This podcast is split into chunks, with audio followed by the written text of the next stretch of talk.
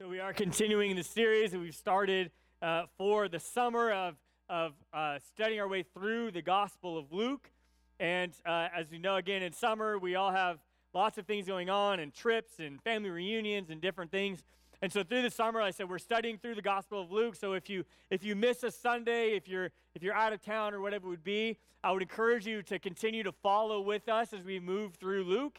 Um, and we are covering two chapters a week. And, and with that said, too, is there's no way that I can cover every story in the Gospel of Luke in two chapters a Sunday. And so, I mean, I guess I could, but we'd be here a lot longer.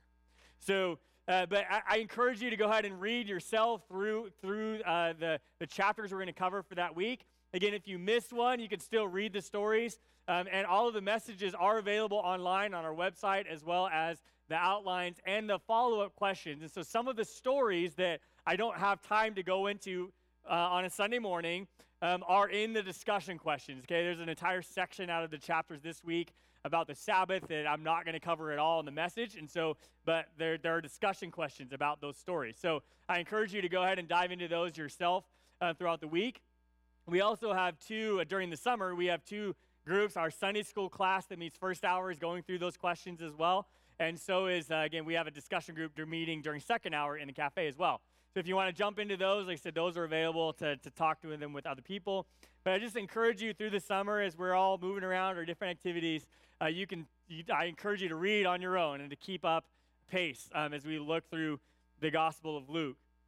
Um, as we do that, we've, we've seen um, that, again, we have four Gospels in our Bible, and Gospel literally means the story of Jesus, right? And talking about his life and, and the things that he taught and and uh, we have four gospels in our Bible Matthew, Mark, Luke, and John. And each, each gospel comes at the story of Jesus from a different angle. And, and Luke, again, gives us um, the angle coming from one of the writers that was not a disciple. He was not one of the 12 disciples that was with Jesus, um, but he was a trained physician.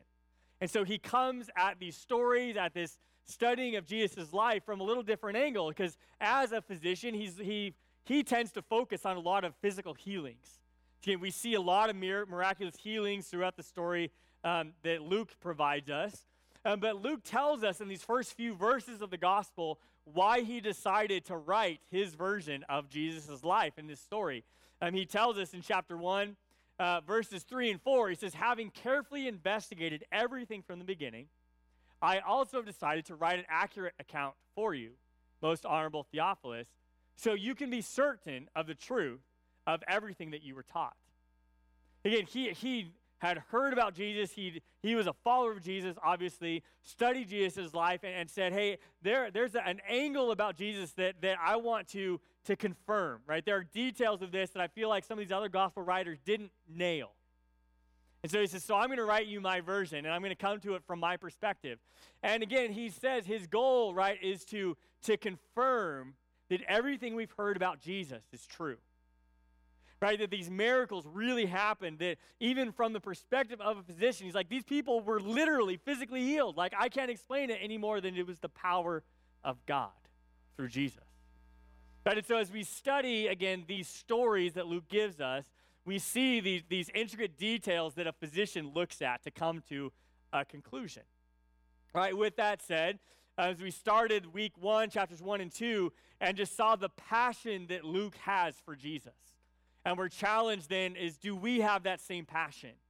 Right? Do we have that passion? And is that passion focused on Jesus or is it focused on other things in our life? So we're challenged to have that same passion to be focused on Jesus. And then last week, as we looked, verse 3 and 4, um, we looked at the identity that we have as a follower of Jesus. Right? That when we receive Christ our Savior, we join the journey, our identity moves from God's creation to God's child. Right? And that we then go through life and live life and make decisions from the perspective that I am a son or a daughter of the one true King. And that that is my true identity. Right? And I live that out through everything that I do. And now today we see um, in chapters 5 and 6 that Jesus calls out some specific people to be his disciples. Okay, Jesus, um, in his public ministry and time as a rabbi and as a teacher, he took on disciples. He took on 12 men that he literally did life with for three years. They, and they, I mean, they, they, they traveled around with him. They, they heard all of his teachings. They saw all of his miracles. They, they interacted with him. There was lots of times where it was just them with Jesus, right? And they learned all kinds of things. And so today we're going to look at um, Jesus calling out and picking which of these 12 guys would he would do life with for the next three years. So we're going to pick up the story today in Luke chapter 5, and we're going to start at verse 1. So if you have your Bible with you, I invite you to open with me to Luke chapter 5.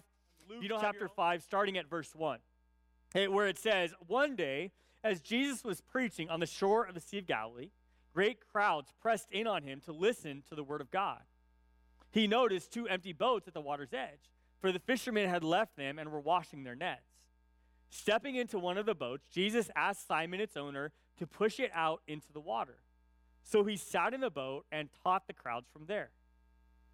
When he had finished speaking, he said to Simon, Now go out where it is deeper and let down your nets to catch some fish. Master, Simon replied, We worked hard all night and didn't catch a thing. But if you say so, I'll let the nets down again. And this time their nets were so full of fish, they began to tear. A shout for help brought their partners in the other boat, and soon both boats were filled with fish on the verge of sinking. When Simon Peter realized what had happened, he fell to his knees before Jesus and said, Oh Lord, please leave me. I'm too much of a sinner to be around you. For he was awestruck by the number of fish that they had caught, as were the others with him. His partners, James, John, the sons of Zebedee, were also amazed. And Jesus replied to Simon, Don't be afraid. From now on, you'll be fishing for people.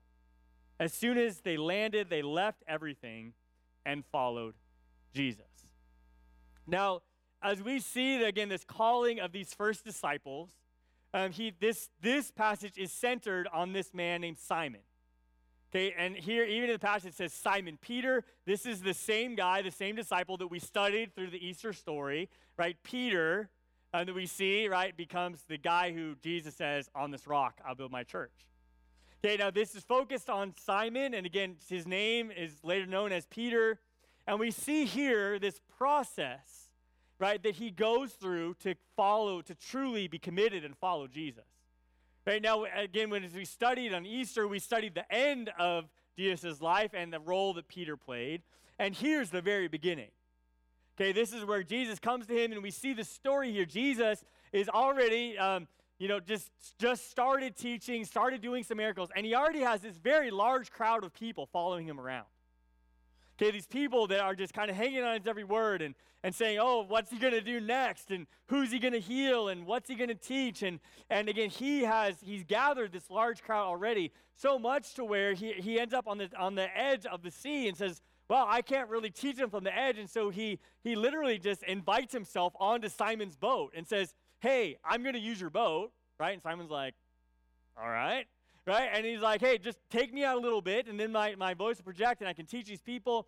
And Simon's like, well, all right, like whatever you say, like I guess. And then he, he moves them out. Now, um, Simon starts out, right, again, not ready to follow Jesus. And this morning, I want to walk us through this, this process, these stages of commitment that Peter goes through to be able to truly follow Jesus. Right, to get to the end of this story, this passage, right, in verse 11, where it says, they, again, they dropped their nets and they followed him. Now, Simon had to go through this process. We start out in verse 3, right, as Jesus invites himself onto this boat, and Simon, um, again, doesn't really know a lot about Jesus. I mean, it doesn't tell us about this, about how much he really knows, but we can infer that probably not a lot. I mean, he's heard these, these rumors about Jesus. Obviously, this rabbi comes out here with these these huge crowd of people following him. There's something going on with this guy, but Simon probably doesn't really know a lot about Jesus. Right? But that and that is the first stage of him working through this process with Jesus to follow him is that he was curious. Right? Is he had a level of curiosity about who Jesus was. And I'm sure as he shows up, he's like, "Oh, that's that guy." I wonder if if that, that he's the guy that's healing people, doing all these miracles. Again, I'm sure the rumors had spread throughout the area about like you need to hear about this guy. You got to meet him. Right? You got to listen. He teaches differently. He heals people. And Peter was at least curious enough to let him on his boat, right? And to, and to row him out a little ways. And notice it says then that Simon listened to his teaching. And again, he was curious enough to invest at least that time into Jesus. And now, as he heard this teaching of Jesus in the boat, right, as Jesus is teaching this large crowd, Simon hears it, he listens, and then um, we move on to, to this, this next level of, of this process, this next stage, because at the end of the teaching, Jesus looks directly at Simon, right, and says, Hey, we're already out here a little ways. Let's go a little further, right? And you can drop down your nets. And this then gives us the next stage that we see in this process by Peter, and that is pushback and skepticism in verse 5. Because again, Peter is a professional fisherman. They notice the setup of the story. They have been literally been out all night fishing. And they came up empty. Right, this is a professional. I mean, he knows what he's doing. This is not like a guy with a you know brand new rod from Walmart going out to the pond. Like, I wonder how this works. I mean, this is a professional fisherman. Right, and now Jesus tells him, "Hey, just come out and throw down your nets." And and again, you can you can sense it in Peter's response, right? Of like, "Hey, Jesus, I know you know a lot about God, but uh, let me tell you something about fishing." Okay, we've been out here all night. We've been doing this, and we caught nothing. Right? And he he was he was pushing back on Jesus a little bit, right? And he's like, "But Jesus, will fine. If if you say so, then I'll put down my net." Again, you can tell the sense of his words in this, right? Is like, "Sure, I'll show you." Right? Because again, this we've already been working all night, caught nothing. There are no fish here, and this is like the worst time to put down my nets. Right? He, um, Jesus was asking something of Peter that I made absolutely no sense. Right? And and and Simon was pushing back on him a little bit. Right? And and he's like, "But okay, this doesn't make any sense at all, but fine, I'll humor you. I'll do it. Right? I'll put it down." Okay, and so he does that. And then when he throws it down, he, he again, he, I can just imagine the moment that he realizes that there are fish in the net. Right? And, and he moves into this to where he, he experiences a small taste of God's love and grace then in verses 6 and 7. But again, and this, this miraculous catch of fish is a foreshadowing of the gospel message. Okay, this foreshadowing of Jesus looking at Simon and saying, Hey, I know you know how to catch fish. You're, you, you figured this out, and yet you can't do it on your own. But if you do it my way, it will turn out completely different. Hey, and, and when we realize this, one is he experiences this blessing of this miraculous catch. I mean, so many fish that it's going to sink two boats. And again, this was not some small little outfit. These were professional fishermen. They had a partnership, right, that are coming. And, and there's enough fish, right, to, to nearly sink two boats, which means these fish were worth a lot of money. Okay, and, and they, they've experienced this blessing, this love of Christ, right? As Jesus is showing them, he's like, hey, I know you, you cannot do this on your own. And that's the grace part of this experience. Right? Jesus is showing them, he's like, even when you know what you're doing, right? If you do it my way, it's going to come back abundantly better. Right? And again, a foreshadow of the gospel message of our way of salvation, of saying you cannot do it with your own knowledge. You've got to trust me, right, as the Messiah to do it for you.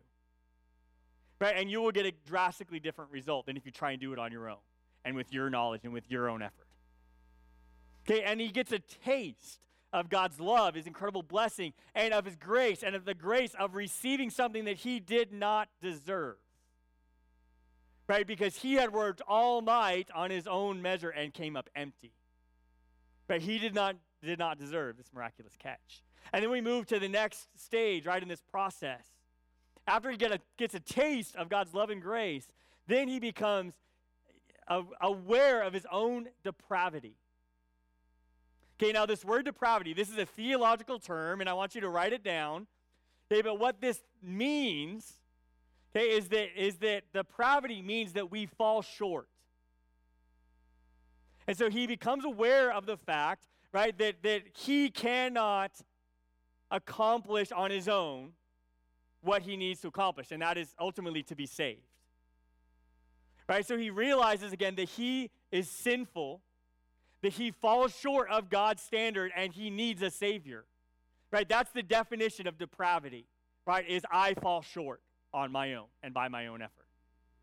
Okay, notice exactly what he says to Jesus in verse 8. Right? He's like, Jesus, uh, get away from me because I do, am not worthy to be in your presence because you are holy and I am sinful.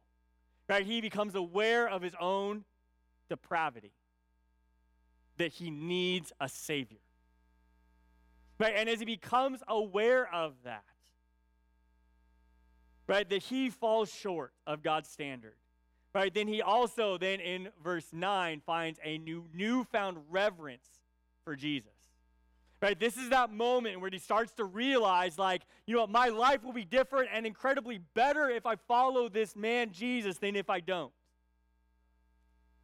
Right? And when it started out as curiosity, and then we move to pushback, and then we get a little taste of God's love and grace, and then we, we realize again, the more love and grace we get from God, the more we realize our own state in our sinful life, and then we, we realize that, that Christ is actually what I need. Right? And we have a whole new respect for who God is and for his holy standard and for his plan of redemption that he laid out through Jesus. Right? And we have a newfound reverence and respect and, and awe and, and so much that we are called to worship him. Right? And then in verse 10, at the beginning of verse 10, then Jesus gives him the instructions for an entirely new direction of his life, right? He says, Hey, you have fished for fish. But if you if you follow me, I'm literally going to change your life so much. You're not going to fish for fish anymore. You're going to fish for men. Right? I'm going to give you a whole new direction. Okay, and then we see then in verse 11, we get to the end of this process, these stages of commitment, right, to complete commitment by Simon and by his his bud, his brother and his buddies right where they literally they drop their nets they leave it all behind and they follow jesus and they have a complete commitment to jesus and, and saying you know what all the things you're saying they don't make sense. We don't get it but we trust you. Right? And we're going to follow you. We're going to be committed to you. We're going to do it all the way. Now as we look at this process these seven steps of this process that we can go through these, these steps can apply to any commitment or change in our life. If they're true for something huge, just like it is for Simon, right? Of, of something huge like following Jesus for the first time, you know, to, um, to, to taking a step in our journey. I mean, these, these are huge things. And this process, sometimes we need to go through that process to get to that point of complete commitment. But it's, it's also true in other areas of our life. Again, not just our commitment to Christ, but any decision or change we make in our life, we have to sometimes go through this same process. Okay, and, and sometimes it's with huge things, sometimes it's with small things. Now, when you think about this, like, okay, how did what does this process look like in a different context? Okay, now, as we look at our culture in America, is that um, a major problem in our culture in America is, is obesity, right? Is our culture is overweight. Hey, and again, I know we can all identify with that, and we all know that. We all we all know, you know, sometimes we're like, yeah. And, and but again, uh, we we go through the same process when we think about losing weight and about how living a more fit lifestyle. Right? Like we start out at curiosity, right? And and we think about, you know, we realize we're like, yeah, I'm a little curious. Like, what kind of diets are out there? What kind of fads? What kind of exercise programs? And you know, we start to to research it. We, we start Googling stuff, you know, trying to find out how much the gym membership is and, and, you know, like what kind of food can I get. We start researching. And sometimes, you know, our research through our curiosity ends us up at, at finding out some new things, you know, like the food pyramid and, and you know, pizza's close enough, you know.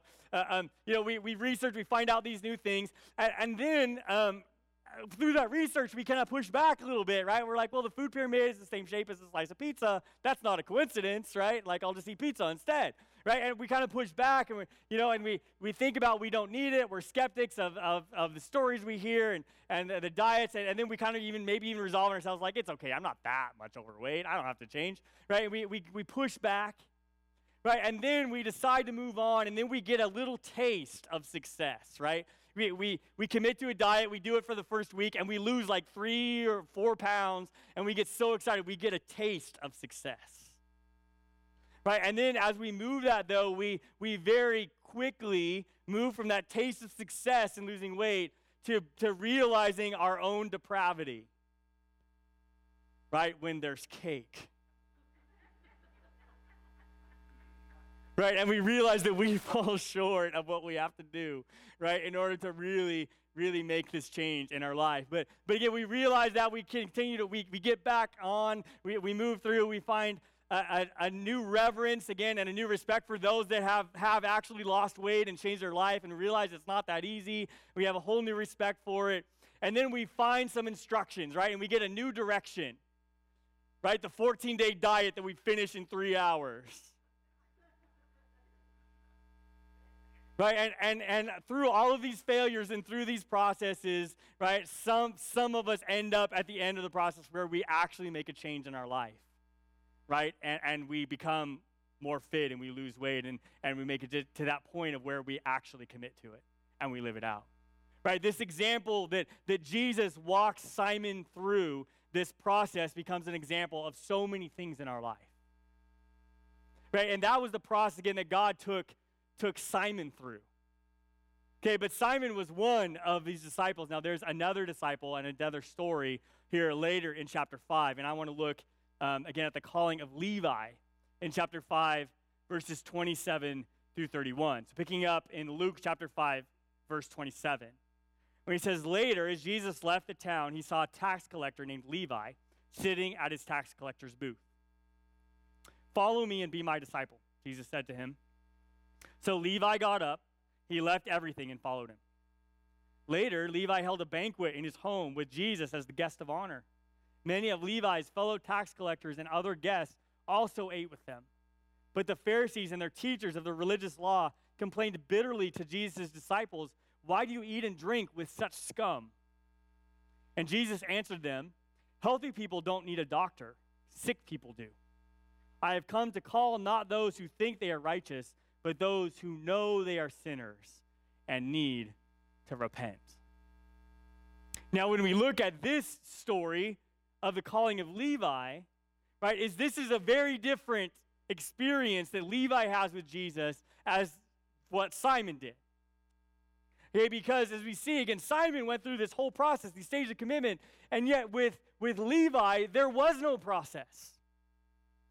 Right? All Levi needed was an opportunity.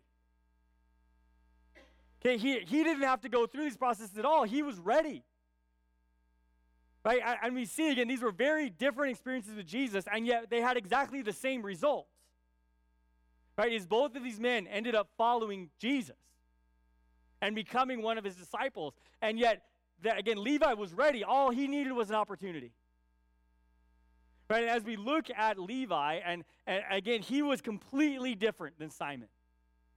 Okay, there was no process involved with him at all. Just a one line invitation, and he left it all and left instantly. Right? He was just waiting for an opportunity. He was ready. Right? He was ready to move. He was ready for a change. Right? But again, we see Simon and Levi were very different people. Okay, notice that setting the scene of this invitation, Levi was sitting at a tax booth. Okay, he wasn't walking around at his regular beat collecting taxes from people. He was sitting at a table. Okay, at a tax collector's booth. He was collecting toll. People were coming to him to pay.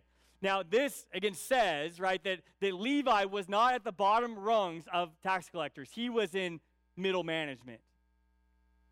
Okay, Levi had been pretty successful in his career as a tax collector. He was somewhat higher up in the chain of command to use our terms today, is Levi was white collar and Simon was blue collar. Okay, they, they were very different people in their in their careers. Okay, also again, I'd venture to say that Levi, even though he had been successful in his career, was not satisfied with the life that he had. Although he had found success, it was a very lucrative business. But my guess is that he didn't really like his job. Right? And he was ready for a new opportunity. Again, Peter loved his job, right, as a professional fisherman. He loved it so much as we fast forward to the end, right, is literally the day after the crucifixion, and Peter's crushed, right, by him denying him. What does he do? He goes back to fishing. Right? Peter loved his job. Okay, my guess is that Levi didn't. He was just looking for an opportunity to do something different, even though it was successful and it was lucrative. Okay, Levi, also we can see through this story that Levi was wealthy. Again, he had been successful at his job. He was wealthy because he had the means and the knowledge to throw together a banquet for Jesus in a matter of hours. Right, which means he had he was wealthy in their culture. Right, and notice as he throws this banquet, right, it sets the stage for like this this next opportunity, right, of teaching that Jesus has as, as Levi is labeled as scum, right, by the Pharisees and religious leaders. And Levi, again, um, you know, is labeled as scum. All of his buddies were labeled as scum by these religious leaders. And a very interesting thing in this story is that they, they direct this question at the disciples. Right? Of like, why would why would your teacher sit with and eat with all of this scum? Right? And I can imagine the disciples kind of looking at each other like, like people the, on the first day of the job. Right? When you're trying to figure out, and some customer comes up and asks you, you're like, I have no idea. This is my first day. Right? And these disciples are sitting around there like, what are you talking about? Did you really just call him scum? Because Jesus, you know, they're probably saying this. And then Jesus is the one that answers the question. Right? And Jesus answers the question, is directed at these, these disciples when he tells them, he says, healthy people don't need a doctor, sick people do. And I have come to call not those who think they are righteous, but those who know they are sinners and need to repent. Again, Jesus is literally probably shaking his finger in the face of these religious leaders. Right? And says to them, it's because they, they thought they were righteous. Right? And Jesus looking at them and saying, like, you know what, you might think they're scum, but I would rather sit and eat with those scum because they know they need me. Right? And they're willing to follow me and to make changes in their life, right? Where you're not. Right? In fact, they even skipped the curiosity. Well, obviously they were there. They were curious in Jesus, right? But they got hung up at the next stage of pushback. Right? And and they were scrutinizing Jesus and they were pushing back on him and they never got past that stage. Right? And yet Jesus is telling them, he's like, you know what? It doesn't matter if they're scum because I want to come to people who are ready to change. Who have a, have a desire, again, to follow me, right? And to, to, to, to to journey through their faith and to grow and to become and receive my love and grace that I have for them. Jesus was modeling a whole new paradigm of discipleship. The Pharisees practiced discipleship by separation. Right? And Jesus was telling them, I will literally do life with anybody that wants to change. Okay, and he stepped into their life, right? And he worked through it not a, a culture of separation, but a culture of grace. Right? It is not by works, but yet one that they are receiving what they could never do themselves. Levi knew what he needed and he jumped right in, no questions asked. Complete trust in Jesus and an excitement to change. Now, as we look at these two stories and of Jesus calling out them and saying, Hey, I want you to be my disciple in these invitations, I want to raise this question to you today. Is your spiritual journey more like Simon or is it more like Levi? Are you the kind of person, again, that's got to work through these stages, work through this process to get to the point of making a change? Or are you more like Levi, about like, Jesus, just tell me what to do and I'm going to jump right in, I'm never going to look back? And the truth is, we both have parts of both of them in us. Right? And as we think about that idea, right, realize again, these were very different men with the same invitation. And they both ended up in the, with the same destination of their journey, and that is Jesus Christ. Right? In 1 Corinthians 12, 6, it says God works in different ways, but it's the same God who does that work in all of us. Again, my journey is going to look different than your journey. Just like Simon's journey was different than Levi's, right? But they all had the same destination, and that is Jesus Christ. Right? And that journey ends with him in heaven. Right? Again, how, again, how we joined that journey was different, very different for these men, just like it's very different for all of us. And yet we end up at the same place. Right, then we see here in chapter 6, Luke 6, 12 through 16, okay, where Luke literally lists out for us all of the men who make the cut. Okay, Luke chapter 6, verse 12. He says, One day soon afterwards, Jesus went up on a mountain to pray, and he prayed to God all night. At daybreak, he called together all of his disciples and chose 12 of them to be apostles, and here are their names Simon, who he named Peter, Andrew, Peter's brother, James, John, Philip, Bartholomew, Matthew, Thomas, James, son of Alphaeus, Simon, who is called the Zealot, Judas, son of James, and Judas Iscariot, who later betrayed him. Again, this is the list of the guys that made the cut. Okay, that Jesus calls out and invites again, say, I want you to be my inner 12 that I'm going to do life with through this. Now, again, notice that this section opens by saying that Jesus prayed before making this final decision. Because Jesus did not make this decision on his own. He didn't make it in his, in his own humanity. He made it through, through advice and guidance from the Heavenly Father. Okay, he prayed over this because there were there were lots of options. I mean, he had this huge crowd of people following him. Okay, and yet he made this decision, right, um, by the help of the Heavenly Father through prayer. He didn't just pray, sit down and be like, Lord, please guide me, and then got up and and and made road call. Right? He he literally he prayed all night, is what it says. Right? And then he came out and he, he says, Hey, these are the guys that I'm going to invest into with my time. Okay, Jesus saw with Simon and Levi, just along with them, as we look at this list, this was a mixed bag of guys. Okay, these guys came from all kinds of backgrounds, but they were all pursued and picked by Jesus because they were ready to learn and they were ready to change. Right, and as we realize that, again, Jesus told Simon he would make him a fisher of men. Right, and then we see again what was the first thing that Levi did? Levi was already fishing for men in the moment he started following Jesus. Right, as he got this whole banquet of guys who needed him. Right, and Simon, again, Simon had to go through this process, right, to learn how to fish for men. Levi was already fishing for men before he got started. Right, and, and again, we see the process looks different, the journey looks different for all of these different people, different styles same mission. Right? And later, after Jesus dies and rises again, right, he expands this mission out of these, these 12, at that point, 11 guys, right, to, onto all of us. Okay, the final words that Jesus gives to these men before he ascends to heaven right, is recorded in Matthew 28, and it's known as the Great Commission. It says, Jesus came and told his disciples, I've been given all authority in heaven and earth.